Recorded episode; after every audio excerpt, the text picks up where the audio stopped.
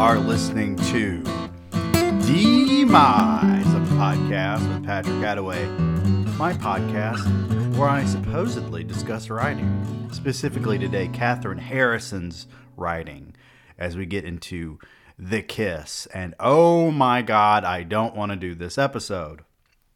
However, for the sake of my own deconstruction and understanding of the novel, we're going to get into it today, and only for one episode. So if I don't get to everything, that's just going to be so sorry, boo-hoo, catch you next time.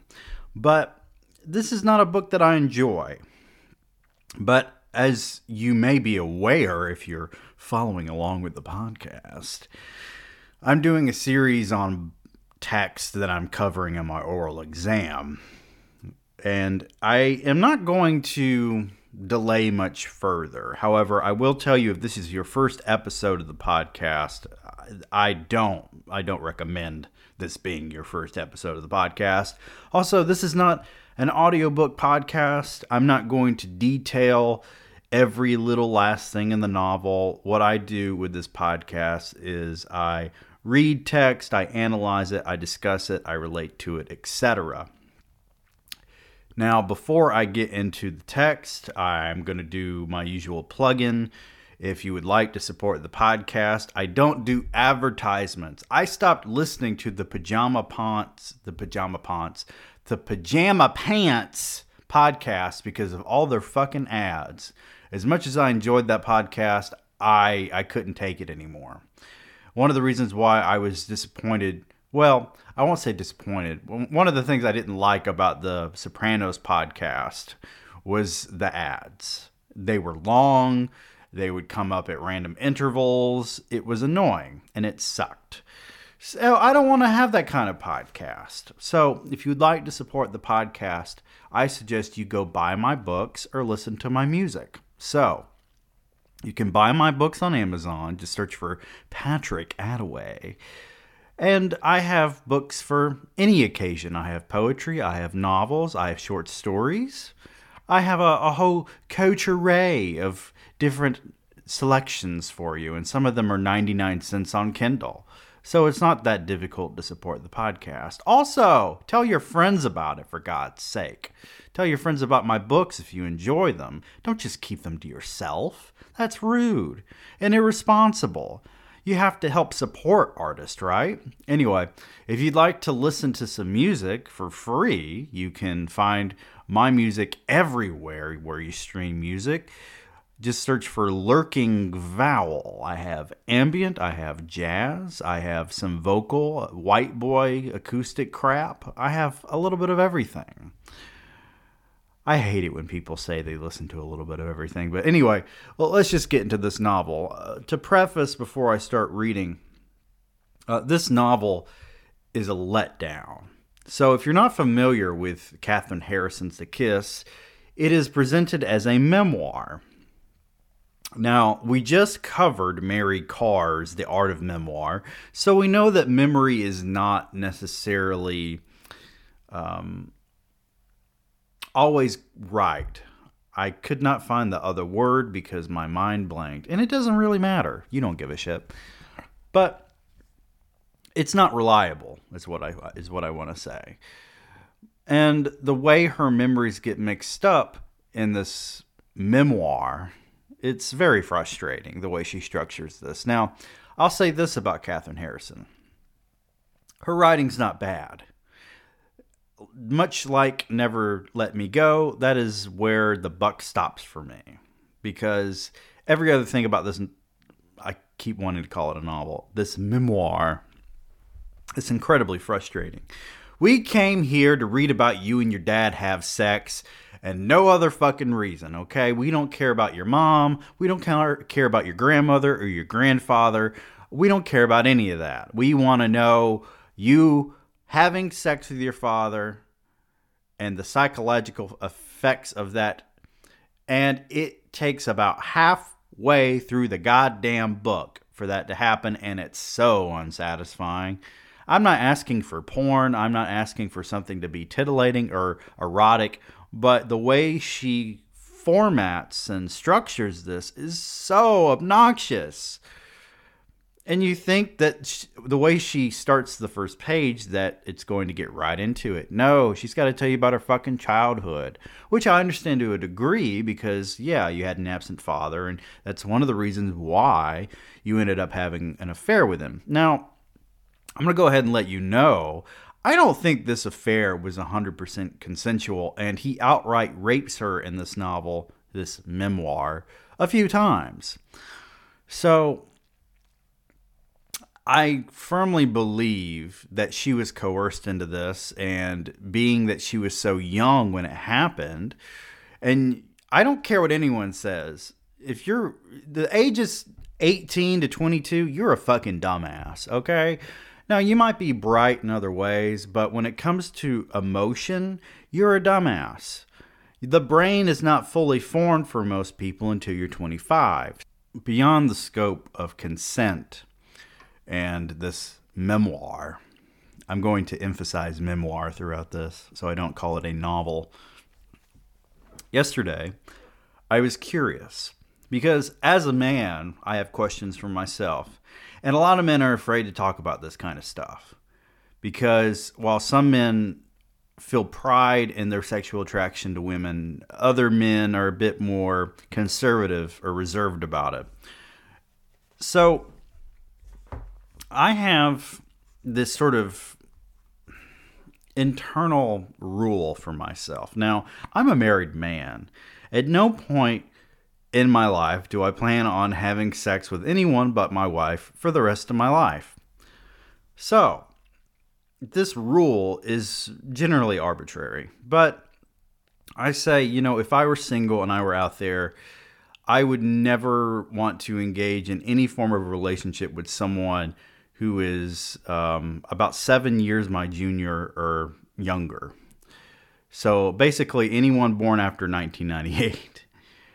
The reason being is that there's an emotional gap in terms of maturity and wisdom. So I'm not going to judge other men. Well, I will, but I'm not going to condemn other men externally for, you know, pursuing younger women. If they're legal, you know, in reality, you're not hurting society. Now, others may argue against that. I'm just one guy. I don't want to hear it, okay? But I personally wouldn't really be into someone who was old enough, well, actually young enough for me to have been old enough to hold them and stand up on my 2 feet and remember it when I was a kid. So I reckon that age is about 7 years old. Now, you can argue, well, don't argue with me. I'm just saying 7 is the limitation. So I read a Quora post, and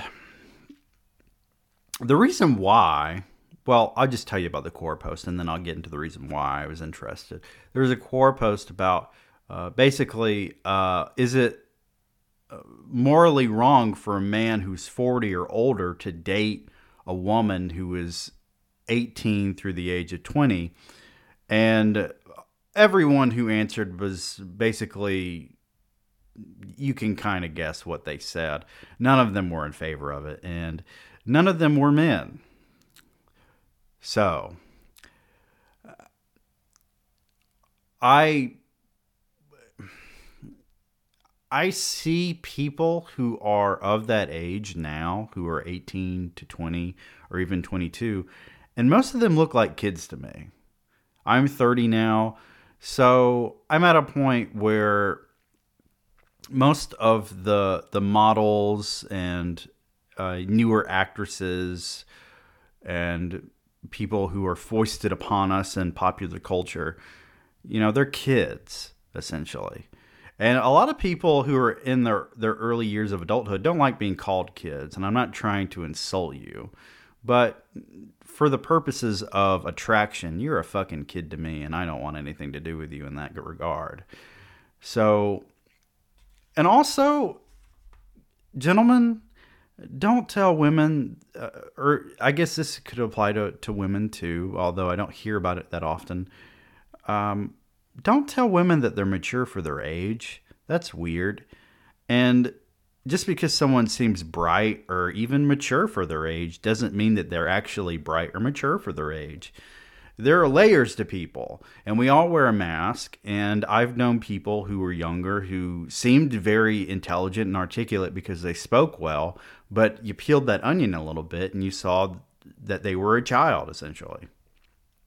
So even this affair in this novel, if you want to call it an affair, between an older man and a younger woman, is kind of gross. I mean, he's in his, I think she says he's in his early 50s. I'm not going to look through the novel and find out, and I'm certainly not going to Google it. But the reason why is because, the reason why I was interested in that Quora post is because I was wondering about the moral sensibility of finding someone younger than you to that degree attractive. And I look at it the way that I've talked about before, and I've discussed it with friends, that you can find a painting attractive, you can find a sculpture attractive. That doesn't mean that you're going to have sex with the painting or the sculpture, just like you can find a puppy cute, you can find a baby cute, and you don't cross that boundary, and you don't have a desire to most of the time. But you can admire something for its beauty. I can, as a supposedly heterosexual man, admire another man for his beauty. And there's nothing wrong with that. So, yes, if you think that someone younger than you is attractive, you can, don't be creepy about it, for God's sake, but there's nothing wrong with saying, yes, that person is attractive. Because as I've talked about before, when I started grad school and I was on campus for the first time in a long time with other students, I was like, God damn, all these I was, both the boys and the girls, they were about 19 on average. I was like, I was an idiot in undergrad because everyone is essentially attractive here. Why didn't I get out more? So I also felt really old when I was around those people. And it was just in passing. But, and then now, this past semester, I was in classes because we were doing in-person classes again. I was in classes with younger students who were just starting out in the grad program, and all of the older students were fucking gone for some reason. I found myself kind of out of my depth a little bit. There's just a real separation there, and I couldn't imagine trying to be in a relationship with someone of that generation. So there's that too. I don't know if I come off as rational here, or maybe I come off as a crazy person, but I don't see it. I don't see why. I understand why a younger person would be into an older person. Definitely, because I'm into older women. But realistically, most older women would want nothing to do with me. No matter what age I am, really. I mean, maybe when I'm in my 40s, if I were single, I could date a woman in her 50s. But beyond that, I don't know. I've gotten way off track, and I said I would start talking about this book, and I am talking about this book. We're talking about the ethics of this situation, and we're building up to it, because it's more than just an older man with a younger woman. This is a father and child. Now, granted, they were separated. But there's an ethical thing here. Yes, it's illegal. Incest is illegal. Now, whether or not you think it should be illegal, that's a whole different ballgame. But there's a moral thing going on here. You can say whatever happens between two consenting adults. Now, that's where I call everything into question. because I don't believe that this woman was consenting with 20/20 vision, if you will. I don't think that all of her mental facilities were there when she was engaging in this activity with her father, no matter what it was. And the fact that she wanted to call it off, and then he kept going, and then he eventually was like, okay, if you don't want to do this anymore, we won't. After it was too late, mind you. It's just a disgusting thing, really. And the fact that people came after her for it, I don't agree with. I don't think that she's to blame for anything other than writing a shitty book. I just want to watch Boogie Nights in the living room. I don't want to read this book. I watched Licorice Pizza in the theater last weekend, and that was a 10 out of 10. I probably talked about it last episode. But here we go. I'm done delaying. We meet at airports. We meet in cities where we've never been before. We meet where no one will recognize us. One of us flies, the other brings a car, and in it we set out for some destination. Increasingly, the places we go are unreal places. The Petrified Forest, Monument Valley, the Grand Canyon, places as stark and beautiful and deadly as those revealed in satellite photographs of distant planets, airless, burning, and human. Against such backdrops, my father takes my face in his hands. He tips it up and kisses my closed eyes, my throat. I feel his fingers in the hair at the nape of my neck. I feel his hot breath on my eyelids. We quarrel sometimes, and sometimes we weep. The road always stretches endlessly ahead and behind us so that we are out of time as well as out of place. We go to Muir Woods in Northern California, so shrouded in blue fog that the road is lost. We drive down the Natchez Trace into deep green Mississippi summer. The trees bear blossoms as big as my head. Their ivory petals drift to the ground and cover our tracks, separated from family and from the flow of time, my work, and from school. Standing against a sheer face of red rock, 1,000 feet high, kneeling in a cave dwelling 2,000 years old. Watching as a million bats stream from the mouth of Carlsbad Caverns into the purple dusk, these nowheres and no times are the only home we have. I want to go over this. Structurally, we meet at airports, we meet in cities where we've never been before, we meet where no one will recognize us. This is not something that I would do as a writer. This we business, I get that it's a stylistic choice. However, I think that it's a poor stylistic choice, just as her emphasis on the word places. Increasingly, the places we go are unreal places. Places as stark and beautiful and deadly as those revealed in satellite photographs of distant planets. Airless, burning, and human. Airless, burning, and human. That's not a sentence. Again, I have written things that are not sentences. We as writers have the freedom to do what the hell we want to. And it's up to the readers to decipher whether or not they accept it. And I find that while she's trying to make a statement and she's trying to titillate the audience enough to read, because as my auto-bio professor says, when you write something, you want to invite your audience in. You want to comfort them. It's like you're welcoming a guest into your home. Offer them tea. But beyond that, I don't think that this is a proper introduction. I think that the following chapter would have been better. If you want to call it a chapter. They're not really separated by chapters.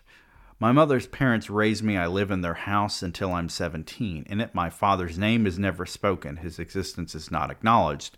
Where's your dad? Other children ask. I don't know, I answer. Why, they ask, but I don't know what to say to that either. He and my mother divorce when I'm 6 months old. I stay with her and her parents. He leaves. My father is an absence, a hole like one of those my grandmother cuts out of family photographs. My mother would cut pictures in half and throw out the other half. Rather than discard the entire picture of an event that includes someone she dislikes, she snips the offender out with untidy haste using her manicure scissors. I don't think that anything that happens up until about page 49 is anything of interest to us, so I'm skipping ahead. And that is a major critique for this author, because this is about a 200-page memoir, and she cannot retain my attention through, let's say, 150 pages. At 12:45, I knock on the bedroom door. She's out of the bath. She's set her hair, but she has not put on her makeup. She's not wearing anything but a bra and a slip. Discarded blouses and skirts and trousers cover every surface of her usually immaculate bedroom. Shoes tumble from the closet as if arrested in the attempt to escape. I sit in the rocker and watch her. That looks nice, I encourage, with each change of clothes. But she looks in the mirror and tears whatever it is off. Please, I say, it's 1. And then after a few more outfits, it's 1:15. You go, she says. I can't. I'm not ready. She sits on the bed, still undressed. She puts her face in her hands. Alone, I say? I can't. You'll have to, or you'll be late. Just put something on, I beg. Please, I'll drive and you can do your makeup in the car. No. You go. At 1:30, I leave, transfixed with dread. Whether of the solitary meeting or of being late, I can't say. I speed on the highway, flooded with adrenaline, nervous enough that my back aches, a cold clench. I park the car and run all the way from the lot and through the terminal to the gate. I arrive breathing hard. A man wearing a tan suit, not a brown one, straightens slowly from the drinking fountain and turns to look at me. We recognize one another immediately. We've exchanged recent photographs, but it's more than that. We look like each other. Doesn't that make this a little bit more gross? As my father walks toward me, he wipes his wet mouth with the back of his free hand, for God's sakes. The other carries a heavy-looking black case, his camera. He explains, "You're late," he says, even though the plane was delayed. It's been on the ground for some minutes. I know, I say, I'm sorry, the traffic. I lied to protect my mother, so naked in her bra and curlers. I could give her away, let him know how much this visit means to her, enough to warrant a frenzied mourning before the mirror, but I don't. I protect her, as I've learned to do from her own example. By the way, spoiler alert, the dad and mom get it on. In the terminal, my father leads me out of the flow of the passengers and the friends and family who have come to meet them. He finds an empty spot by one of the big plate glass windows that look out onto the airfield. Airfields! Don't move, he says. Just let me look at you. My father looks at me. Then, as no one has ever looked at me before, his hot eyes consume me. Eyes that I will discover always just this bloodshot. I almost feel their touch. He takes my hands, one in each of his, and turns them over, stares at my palms. He does not actually kiss them, but his look is one that ravishes. Oh, he says, turn around. I feel his gaze as it moves over my neck, my back, and down to my feet. God, he says when I face him again. Oh, God. His eyes, now fixed on mine, are bright with tears. Your hair, he says. It's longer than I imagined, than I could have. It was behind your shoulders in the picture you sent. I nod. I don't speak. His eyes rob me of words. They seem to draw the air from my mouth so that I can barely breathe. The girl my father sees has blonde hair that falls past her waist, past her hips. It falls to the point at which her fingertips would brush her thighs if her arms were not crossed before her chest. I'm no longer very thin. Away at school, I learned to eat, but as if embarrassed to be caught with a body, I hide whatever I can of it. We walk to the baggage claim in silence and wait where the metal plates of the luggage conveyor slide one under the other as the stream of suitcases turns the corner. My father picks up his bag and we walk, still without talking, out of the terminal. Once outside, he takes one of my hands in his. I feel his fingers tremble. "Do you mind?" he says. "Could I?" I don't take my hand away. "It isn't brown," I say of his suit as we get into the car. "Yes, it is." "Isn't it more of a tan or a khaki?" "It's brown." Throughout this book, these two have the dumbest fucking arguments. And they could argue over the fact that they're fucking one another, but I think that they're filtering their frustration through these dumb bickering arguments, as many of us do. I'm picking these specific parts for the sake of discussion and analysis, not because I'm perverted. So we're going to push forward to page 66. In the terminal, he puts down the camera case to embrace me with both arms. "I love you," he says. "God, I love you. I lost you, but now I have you back, and I'll never let you go again." He says the words, and he holds me tightly, so tightly. How solid he is. How real. Father. My Father. The Word made flesh. That's an interesting sentence. The Word made flesh. I mean, I guess in one sense, she's lived without her father, and now she has a person to put to that word that's been lingering throughout her whole existence. But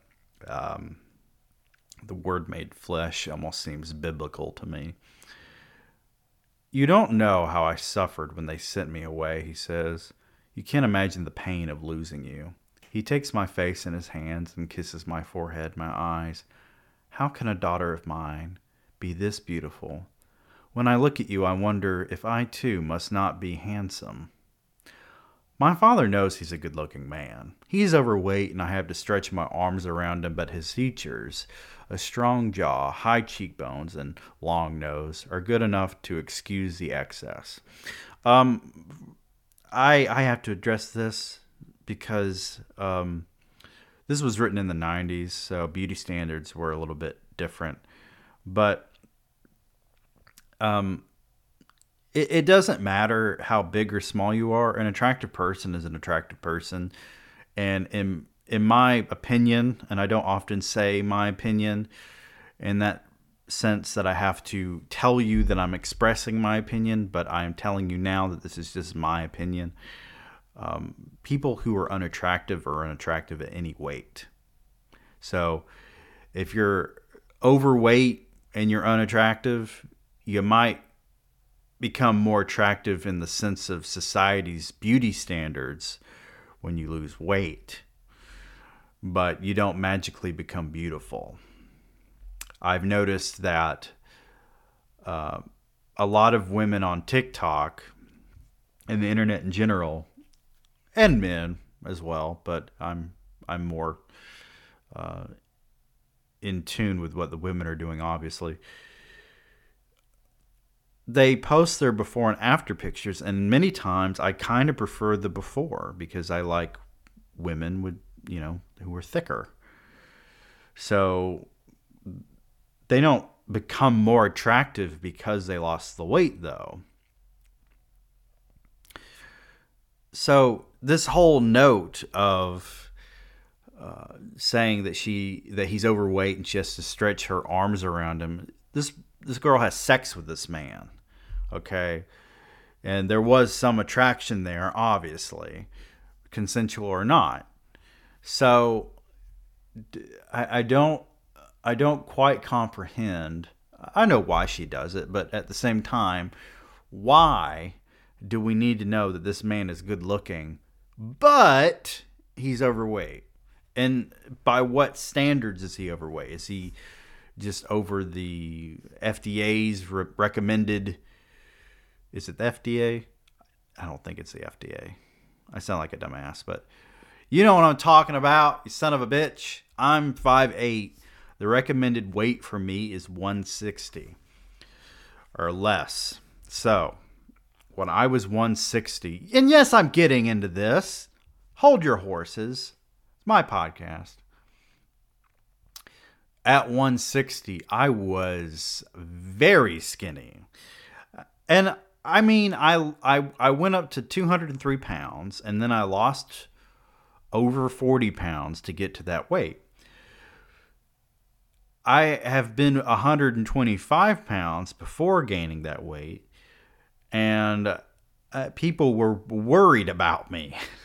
I mean, I was a kid, but having gained that amount of weight did not make me more or less attractive, and getting down to 160, which is the recommended weight for someone my height, my wife said she prefers me with some weight on me compared to then, because back then when I was naked, there wasn't much to me. I'll put it that way. So, I'm not night and day different now. Just like, I'm going to go ahead and get into this because it bothers me. I went up to 213 pounds.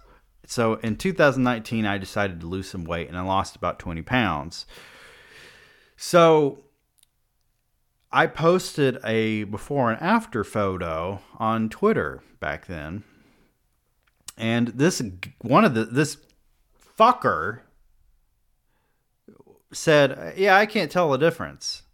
If you don't tell the difference between someone who's lost 20 pounds, maybe don't tell them that. Maybe keep your fucking mouth shut, you dumbass. And I can tell the difference. I'm the one who's got the weight on him. Obviously, this whole weight scenario has triggered me in some way, but this gentleman was a real asshole. And what's funny to me is that I muted him, and I told him several times, I've muted you, because I just didn't give a shit whether or not he blocked me or not, because he thought that he could be chummy with me and make degrading jokes at my expense. So he would say, yeah, I'm just joking. People, just because you're joking doesn't make it right. And I could say his fucking name on here, but he's not really hurting other people. He's got a wife and kids. He followed me on Instagram. And what's funny is that when he eventually unfollowed me on Twitter, he didn't unfollow me on Instagram. So I had to block him on Instagram. And of course I blocked him on Twitter.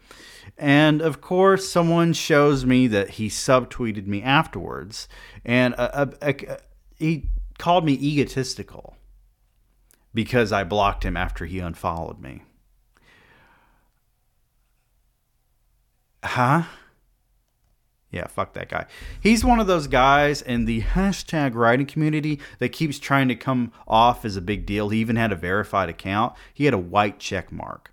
That just means that they verified your identity. That doesn't mean that you're an important person. And his writing that he had published was not fiction, by the way. He was working on fiction, and it was shitty. Fuck him. Fuck his life. I'm done talking about him, but yeah, you just heard me go on a rant in the middle of this goddamn podcast, all because Kathryn Harrison wants to fat shame her disgusting ass dad. Okay. My father pushes his tongue deep into my mouth, wet, insistent, exploring, then withdrawn. He picks up his camera case and smilingly, brightly, he joins the end of the line of passengers disappearing into the airplane. How long do I stand there, my mouth my hand to my mouth, people washing around me. The plane has taxied away from the gate before I move. That's a long time. Through the terminal's thick wall of glass, I watch it take off, the thrust that lifts its heavy, shining belly into the clouds. I'm frightened by the kiss. I know it's wrong, and its wrongness is what lets me know, too, that it is a secret.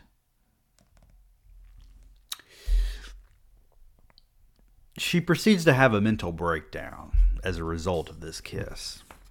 That is another reason why I say that this relationship is not entirely consensual.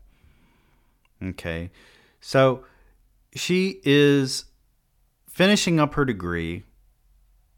She drops out of, she doesn't drop out. She says she stops out of school, where she takes a year off. She goes and she uses her refund from school to rent a basement apartment. And her father commence an affair.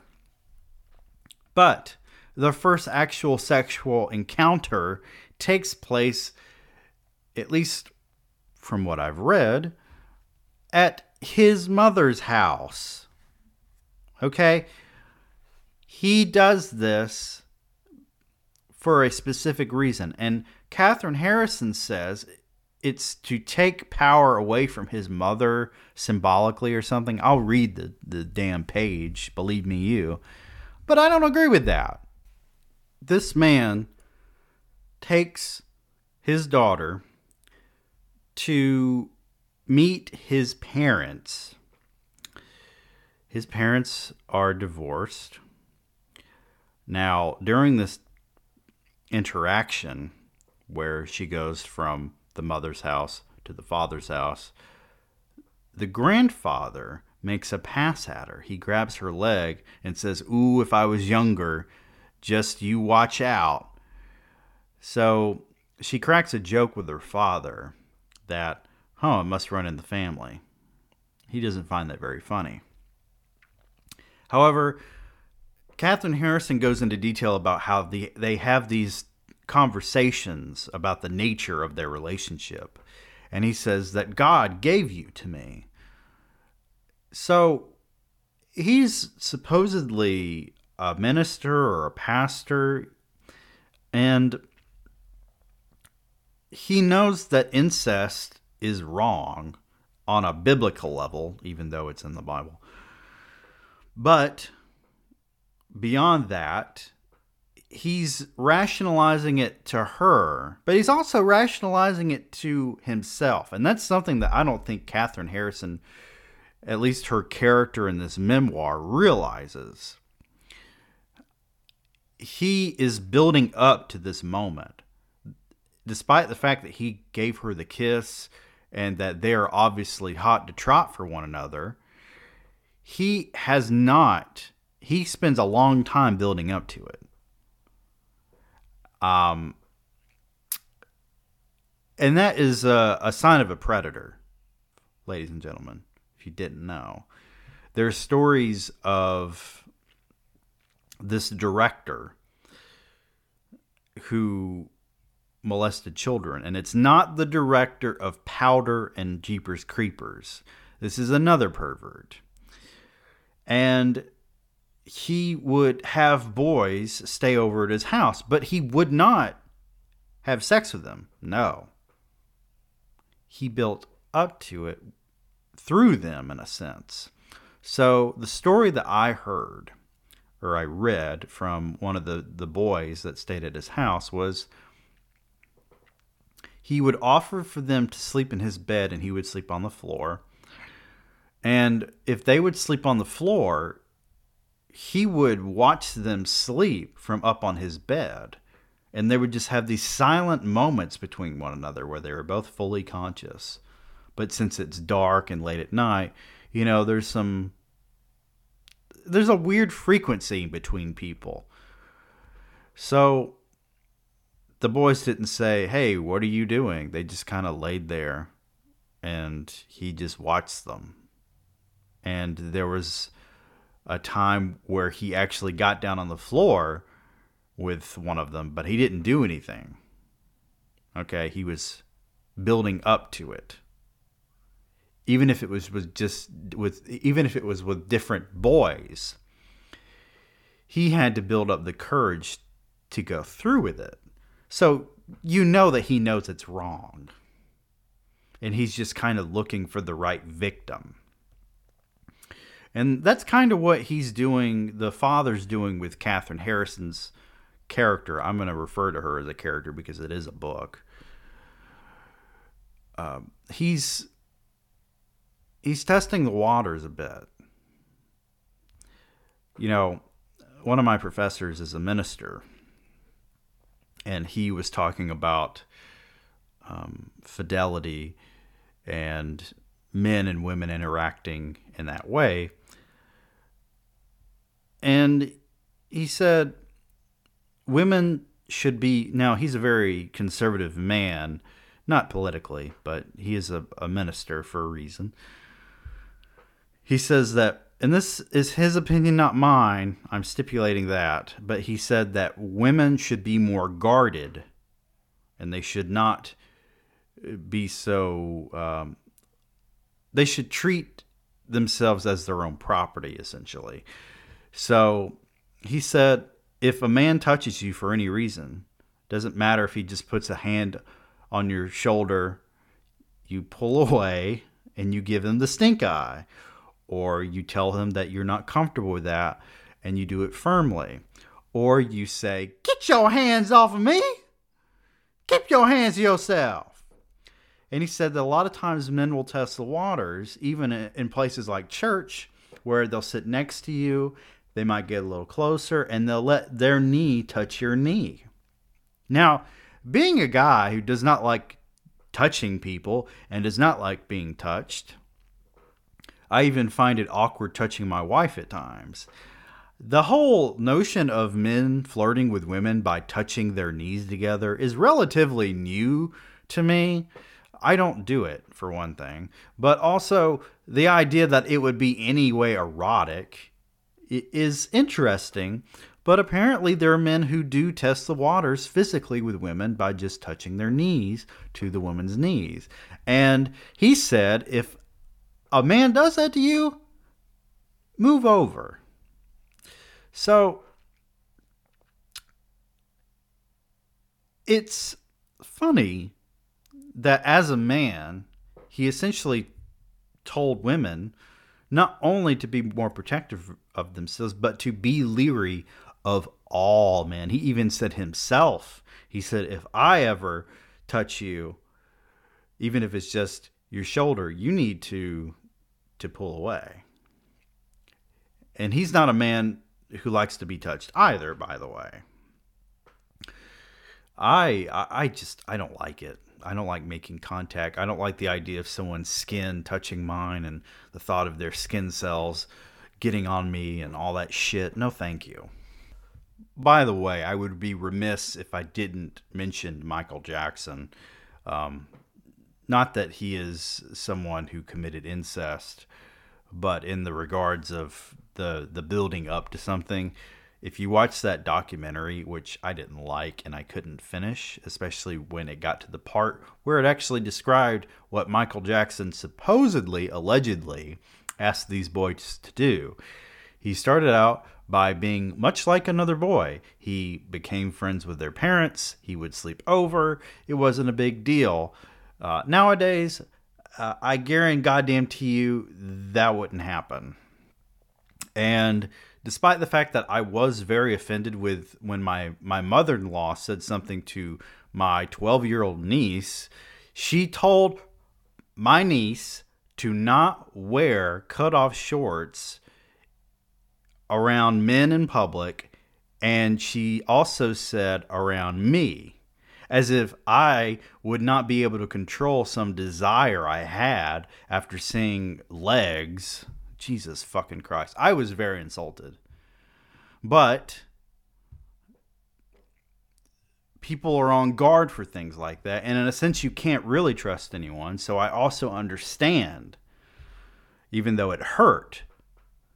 Because despite the fact that my mother-in-law adores me, she's also aware that most instances of rape and sexual assault happen with someone that you know very well, and you could know them for years before it happens. And it's a sad reality. You have to be protective, even around people that you trust, in a sense. Yes, I was not happy when... And my wife was also taken aback by that, because we overheard it on the phone. She didn't say it when I was in the room. She said it over the phone. My niece had her own speakerphone. And my wife was like, yeah, I'm going to ask her about that. But I talked to her about it because it happened a while ago, and it bothers me even now. So as a man, I have to be wary of things like that still. You know, when I'm out in public, despite the fact that I think that like a baby's cute, I don't want to just stare at a baby for a really long time, because that parent might think that I'm a creep. That is the sad reality of the times that we live in. And maybe I just look like a creep. I don't know. After dessert, we sit stiffly in the living room, all of us in separate chairs, the couch left empty. This is a very nasty, creepy, disgusting episode of the podcast. And if you've turned it off by now, I don't blame you. I don't want to even listen to myself. We watch a crime drama on television and then go to bed. The wind moans and whistles around the corners of the house. It makes a wild, keening sound. Why are you fucking telling us this? This is a memoir. And when my father comes quietly through the guest room's door, he finds me still awake. He pulls back the covers and I move over, expecting that he will lie down beside me, hold me, an apology for the words of his stepfather I know he dislikes. Imagine his shame. I feel sorry for him, but my father doesn't lie down. And this is, okay, trigger warning for everyone out there. Just, I'm not going to put a trigger warning on this episode because you should know this book and the context that I've given you. I might put a trigger warning in the description. I don't know. I'm not going to put it in the title. But I expect that if you've listened to this episode, even the first few seconds, unless you're completely ignorant of what this book is about, just come on, okay? Don't listen to this if you have an issue with it, because it's triggering to me too, and I'm the one who has to read the goddamn thing. It was assigned to me in class. I'll have you fucking know that in that same class there was one book that I refused to read, so I just sat quietly in class that day. And I think it was the Missoula book. I spent money on that book. And I read the first, 15 pages and I put it down. I don't care to read about rape. I really do not. It disgusts me. It triggers me. I don't want I don't want it. So this is challenging for me too. This is your final warning. Instead, he lifts the hem of my nightgown. He doesn't speak, and neither do I. Nor do I make any attempt to stay his hands. Beneath the nightgown, I am wearing no underpants. And he opens my legs and puts his tongue between them. Okay. A few things that we need to note. Now, a lot of people may argue that because she knew where this relationship was going and she knew that her father might come to her bedroom, that she wore a nightgown without her underwear, sensing something would happen. If that is your interpretation, that is your right to that. I would not encourage you to express that opinion out in public, but everyone has a right to any opinion they want, even if it's terrible. However, the language that she uses here, even just calling her underpants, she doesn't say panties. or underwear. She says underpants. He opens my legs and puts his tongue between them. Okay. Where? We all know where. But she doesn't specify. Now, let's get a little deeper into this. His mother's house. I think the words over and over. Aware that such a setting for this advance cannot be insignificant, but not understanding its meaning. Why? What he does feels neither good nor bad. It affects so complete a separation between mind and body that I don't know what I feel. Across this divide, deep and unbridgeable, my body responds independently from my mind. My heart, somewhere between them, quickens. Okay. So, she does orgasm during this experience. Does that mean it was consensual? No. I was in a William Blake course, and my friend Chris was also in this course, and this is a fact that I guess I needed to know, but I really didn't want to know. Okay, so it is possible for women, while they're being raped, to have an orgasm. That does not change the nature of the rape. It doesn't mean that she consented to it. It doesn't mean that she enjoyed it. Orgasm is a natural bodily response. You could do it in your sleep. So, I didn't really want. I when I first heard her say that out loud in class, in what context I don't remember, because it was a William Blake course, for God's sakes.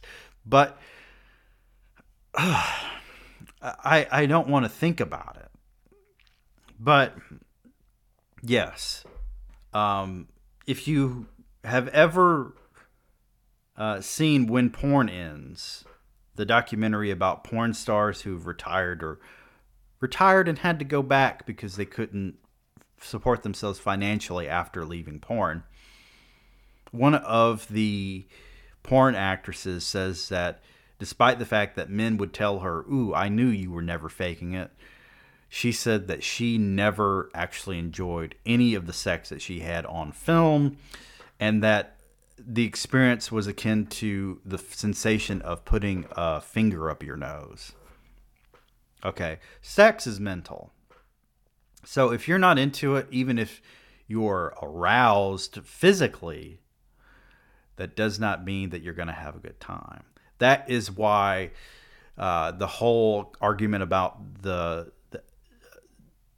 men being unable to be raped by women, that is invalid. Okay. And there was a very bad episode of, I think it was Law and Order, of a woman who was drugging men and then getting them aroused, not by touching their penises, but by shocking their penises, which I don't know that that's scientifically accurate. The whole idea of it is disgusting beyond that, but I do know men who have been raped by women. In fact, I'll tell you a story about it, and I'll be brief, but we're in this discussion, so we're going to be in it. He was a local musician. He was playing a small bar. This woman, who he said was a 10 out of 10, approached him. She apparently had a lot of money. She was not married, although I suspect she probably was. But anyway, she took him in her car, which, by the way, guys and gals, don't ever get in the car of a stranger. But she takes him out of town, about 30 minutes away. And she says that she owns 2 houses. And one of them is across the street from the other, and it's being worked on. So they're going to have to go to the one that's being constructed and isn't complete. But it does have a bed in it. She stops in the driveway and says to him, "Is this for real?" And he said that she got these big eyes. And at that moment, he was very turned off. But he said, yeah. Because what else are you going to do when you're in the car in the middle of nowhere with someone you don't know?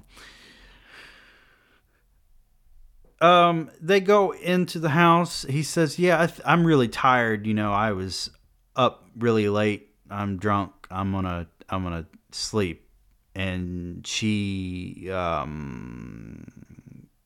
started, fellatiating him. I'll say that.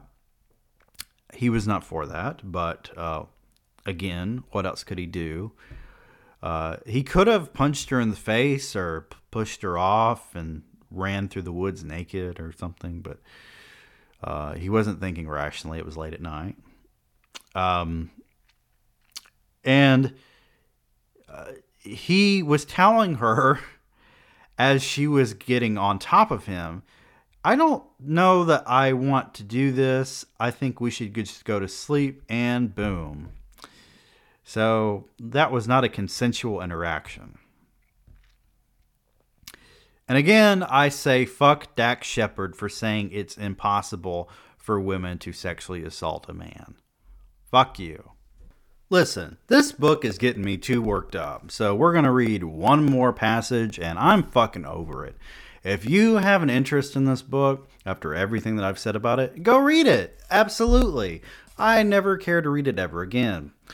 Later at dinner, we begin once again to argue about my father's need to control me. We fight over independence, over any independence I exhibit, whether of body, of mood, of thought. We fight over the clothes I wear, and whether they might show any other man a snatch of flesh my father considers his own. We fight over whether Paradise Lost is the greatest work ever written, and whether its completion was worth the enslavement of the blind poet's daughters. We fight about my unwillingness to fight, about whether my silences are a hostile strategy or simply bewildered exhaustion. My father leans across the table. His face is the same shape, but much larger than mine, seemingly larger than other men's. At close range, it seems planetary. You, he says too loudly for a restaurant, are a slut, just like your mother. Everyone who hears turns to see who the big man is talking to with such righteous conviction. My father has a knife in his hand. He lays it down on the table. I feel my face burn with shame and consider for a moment running outside. But the gesture would be just that, a gesture. I have no money with me. My father would chase me over the bridge or down to the lake's stagnant green banks. He'd cry, of course, and so would I. These scenes of recrimination and apology, they cost so much energy and nothing is accomplished by them. I condemn this relationship as non-consensual. She was coerced into this. It's disgusting. I have nothing more to say about it. I believe that you as the audience are intelligent enough to get what's coming out of that passage. The power play, the manipulation, the fact that he wanted her to be his to the point where she couldn't wear what she wanted to. Yeah. It's disgusting. Okay. All right.